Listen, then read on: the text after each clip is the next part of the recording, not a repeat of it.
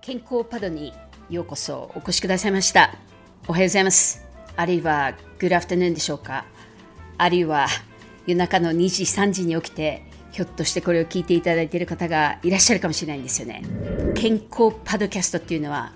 食べることから頭の管理から免疫の管理からありとあらゆるこういった副腎ですとかあるいは疲労回復ですとか予防医学ですとか健康っていうことをどういうふうに管理をしていくのか。そして私たちのこの23年戦ってきたこのウイルスとですねどうやって私たちはこれから先共存していくのかっていうこととかあるいは私たちのこの3年間を振り返ると非常に苦しい時期を通ってきてストレスが高い時間を通ってきたんです。そしてこれがどこに影響しているのかということなんですが実はアメリカの経済だけではなく日本も久しぶりに25年あたりにですねこの、まあ、金利を上げてきたということで環境的に非常に難しい時期に立ってきてると思うんですよね。だけどこのバウンスは私たちのこの歴史を見た時に戦争があったりだとかSpanish flu ということで風邪が100年前にあったあのパンデミックを見ると私たちの歴史はありとあらゆる形でリカバリーですとか rebounce ということができるということを知っていただきたいと思うんです。これから先皆さんがこの健康ポッドキャストを聞いていただいてご自身の体でいやー更年期になってるんですよねとかいや私は月経の前になるとちょっとクレイジーになるんですとかって言われる方ですとかいや僕はちょっと ED っぽくてあの立たないんですよねとかって言われる方がここにいらっしゃると思うんですよ。そしてあるいはいや寝れないんですよ。あるいは寝れても1時間あるいは2時間前に起きてるって言われる方がいらっしゃるはずなんです。今日のこの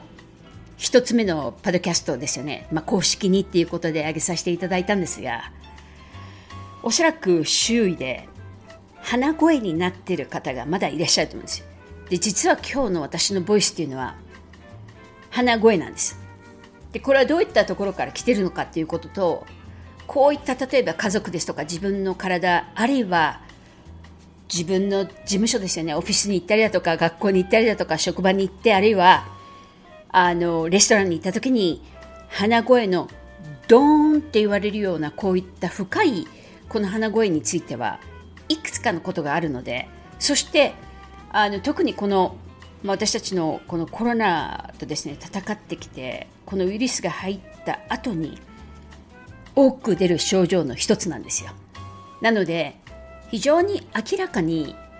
現在今日の私の鼻が鼻声だっていうこれは2つあるんです。実は私自身は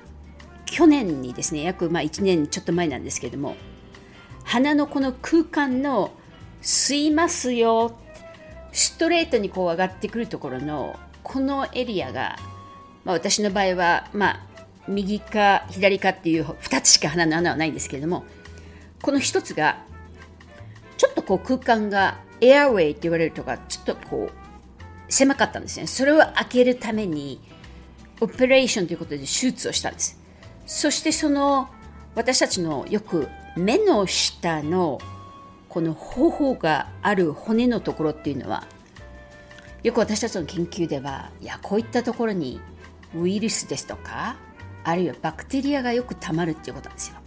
そしてこのパドがですね、まあ、ギリギリのラインに行けるあたりまで私も本当にあのオープンに、まあ、フリーダムっていうことを持ってこういったことをシェアさせていただきたいと思うんですがあのビデオのような形だったらこれは言えないあれを言えないっていうことになりますのでこういった違う環境で新しいサイトがおそらく今月中に公開されると思いますのでそういったところで、まあ、健康クラスという形でですね見ていただきたいと思います。であのこの鼻のことなんですが、まあ、1つ目が、まあ、こういった手術をしたとかっていうことでやはり手術をするっていうのはこういった例えば粘着があるとか実は私鼻の手術をして鼻のリハビリのこのマッサージもしなくちゃいけないんですよ。それがどこにあるのかということなんですがこの目と目の間からこう鼻を反って外側に来るラインのところの、まあ、実は現在1年経ってこの例えばその人口のところのものを入れなくちゃいけないということだったのでそれがやっとこう体に慣れてきた時期で、まあ、1年後にですねこの炎症を取るがためにこの辺のエリアをやっぱりマッサージしなくちゃいけないんです。で2つ目がおそらく皆さんもひょっとして皆さんの家族ですとか子供さんですとか皆さんの家族あるいは周りを見てわあこの人鼻声だわってね言われる方がそれもワーンっていうことであれ？手術されたんですかとかっていうことをもし聞けるんだったら聞いてみたらどうかと思うんですよ。でもしおそらく日本のカルチャーであったらこんなことを聞くって失礼なんですよねっていうことになったらやはり殺虫するっていうことっていうのはやっぱり大事なんです。私たちのこの鼻声がこう奥深くにまるでちょっと自分のその方の中で私みたいな現在のちょっと鼻声に非常に似てるんですよね。でこれがもし耳であこの人鼻声だっていうことが理解できたらあるいは自分の体が鼻声じゃないかっていうことを感じた時にこのワンワンって言われるような空間のあるいは空洞がエコーを少し持ってる方がいらっしゃると思うんですよ。じゃあこれがある場合に何をするべきだってねいうことをこのパドで知っておいていただきたいんですがまずオーファクトリーって言われる私たちはい呼吸をしましたウイルスを吸いましたあるいは花粉を吸いましたあるいはカレーのこういった例えばコーヒーのにこ匂いを嗅ぐって言われるこの私たちの味覚嗅覚があるエリアっていうのが実はどこから来てるのかっていうことなんですが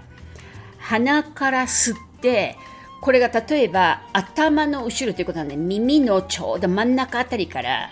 頭の後ろ側に行くところに実は私たちオーファクトリーって言われるこのハイウェイがあるんですよ。で、このハイウェイのところの日本語で言うとよく上の喉、咽頭とかって言われるような漢字を書かれて、これを治療されてる方がいらっしゃると思うんですよね。しかし、私のオピニオンは、これは体の細胞に例えばあのウイルスが入ってきてまだ残骸があるんではないかなっていうことっていうのがこの今日の健康パドキャストで最も重要だということなんです。はい、確かにこの治療が外的にされてひょっとして効能がある程度出るかもしれないんですよ。だけどそれだけだったらまるで漢字だと同じような感じですよね。体のこの中の全体にあるところでネチネチしたところっていうのが漢字が好きなところなんです。なのでこの鼻声があったらいや当然鼻の洗浄されるべきだと思うんです。ひょっとしてこの例えば、まあ、あの外的にこの喉から鼻の間のエリアをハイウェイをこういった外的な治療をされるということも2つ目かもしれないですね。しかし、3つ目に例えば洗浄していただいて、私が使うのはこういったことなんですよ。まあ、実際に学会でこういったことを学んだんですけれども、例えば私たちのルゴールって言われるような要素があるんですよね。これを非常に喉を洗うと言われるような温かいお湯と塩をちょっとですよねそして重曹をちょっと入れてそしてここに、まあ、数滴の要素っていうものをあるいは1滴2滴ということなんですよ。っていうことで洗浄するっていうことも一つなんです。実は3年前には大きなボトルで非常にプッシュプッシュプッシュしてやってたような洗浄なんですがそれがですね、まあ、実は私自身もこの世界で最もやはり優れたこの ENT ということで耳鼻科の外科を持ったんです。で彼は免疫がバックグラウンドでありとあらゆるこういった感じだからヘルペス菌から昔のウイルスですとかバクテリアだとかっていうことをまとめて治療に入ってるっていうのが、まあ、治療されてるんですよね。そしてこの私がですね学んだのはあの洗浄の仕方っていうのはまあ悪くないしかしあそこまで強くしなくてもいいということを学んで現在私が使ってるのはどういったことなんですかということなんですが実はこういったスプレーが本当に誰かが開発してくれてこういった非常にノズルでシャワーが出てくるところのあのスプレーが非常にこうまっすぐ上がってこれをこうケアができるっていうのは非常に重要だと思うんですよね。なのでこの私が使っている現在の洗浄っていうのは缶からできるこれがまあじゃあアメリカでどこで使われているのかということなんです実はベイビーですとか？子供に使うことでこの缶が始まったんですが非常に痛みがなくそして多くなくそのぐわっとこう水を例えば500ミリ使うとか300ミリ使うとかっていうのはそのドクターにするとどうでもいいっていうことなんですよね。で私が使うのはこの缶のスプレーを使ってるんですよ。非常にマイクロのあの噴水のようにシュッと出るんですが鼻には痛くないということでこれがじゃあどこのポイントにつながるのかということなんですが奥に行きやすいということなんです。そしてこのセイリンと言われる塩とそして重曹が入ったもので軽くということなんですがこれをですね私は1日2回から3回するんです。そして3つ目の鼻声っていうのは実は私このボイスを入れさせていただく前に実はチョコレートを2つ3つかけらをですねボリボリボリっと食べたんですよ。そのチョコレートっていうのはカカオピュアなチョコレートなんですよね。72%以上って言われるあのダークのチョコレートなんですね。でこれを入れて私は急に鼻声になったんですよ。なんでですかということなんですが実はこのコロナのウイルスっていうのは研究でもたくさん出てきてるんですがマスト細胞って言われるこれ次回のところでどっかで説明させていただきたいと思うんですがヒスタミンが敏感になる免疫のところを今回のこのコロナっていうのは攻撃をしてくるということなんです。なので私たちヒスタミンを管理しなくちゃいけないということと例えばこういった鼻声があったら何を使えるのかということなんですが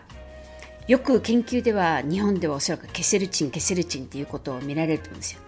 確かに研あの研究ではですね非常にいいケセルチンが出てるんですが私もですね約この23年を超える時期で3万人そしてまあこの栄養ですとか例えば健康食品とかサプリメントって言われるエリアっていうのはもう本当にあの4万5万人をあの超えてる時期なんですよ。そしてその経験から見た時にこれは一般にデータを私たち出してないんですけども私のオピニオンはこのケセルチンよりも研究的に特許性があるあるいは成分の質が高いものでこういったものの原料がやはりフラボノイドなんです。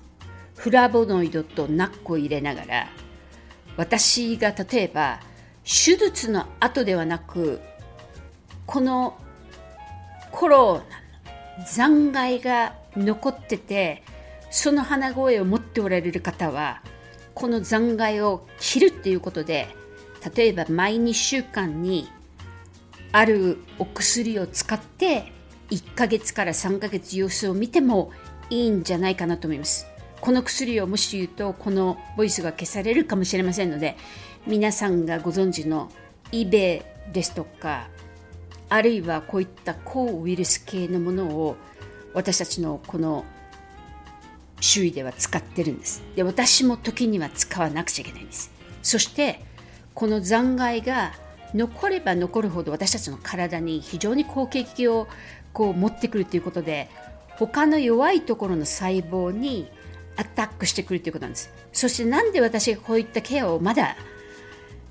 丸2年前のえーとですね、3ヶ月ぐらいに初めてコロナになったんですよね。あの本当にニューヨークがエピセンターになった直後だったんですよね。そして2回目になったのが去年の2022年の11月1日だったんです。で、この2回あるっていうことで、ここでは検査をしてコロナっていうことになったということを知らない方がおそらく現在たくさんいらっしゃると思います。しかしこういったワンワンと言われるような鼻声がある方っていうのはこういったケアをされることっていうのは私は安全にお勧めします。なんでですかっていうことなんですが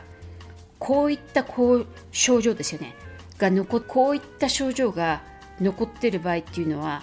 私たちのこのオーファクトリーに沈んだままですとかそこから私たちの細胞に入ってくるということなんであのコロナのスタディを見ると非常に血栓症のリスクが上がってくるということなんですなので鼻の問題だけで終わっていればいいんですけどこれがですね心臓にアタックしてきたりだとか脳梗塞みたいなようなものを持ってくるリスクが上がってくるということなんです。なので今日のこのパドキャストでは鼻声どういったこの鼻声があるのかということで手術をした方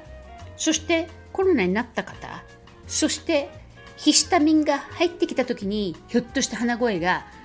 30分の時間でも変わるかもしれないです。ひょっとしてその鼻声がヒスタミンが抜けた翌日なのかあるいは1時間後なのか2時間後なのか私たちの遺伝子によってこういったリアクションっていうのは変わってくるんですが鼻声がもし残ってるっていうことだったら鼻をやっぱりケアしなくちゃいけないんです。でこれが外的だけではなく内面から1ヶ月から3ヶ月の間様子を見てこういったところをドクターと一緒にケアされたらどうかなと思います。どうもありがとうございます。Have a good day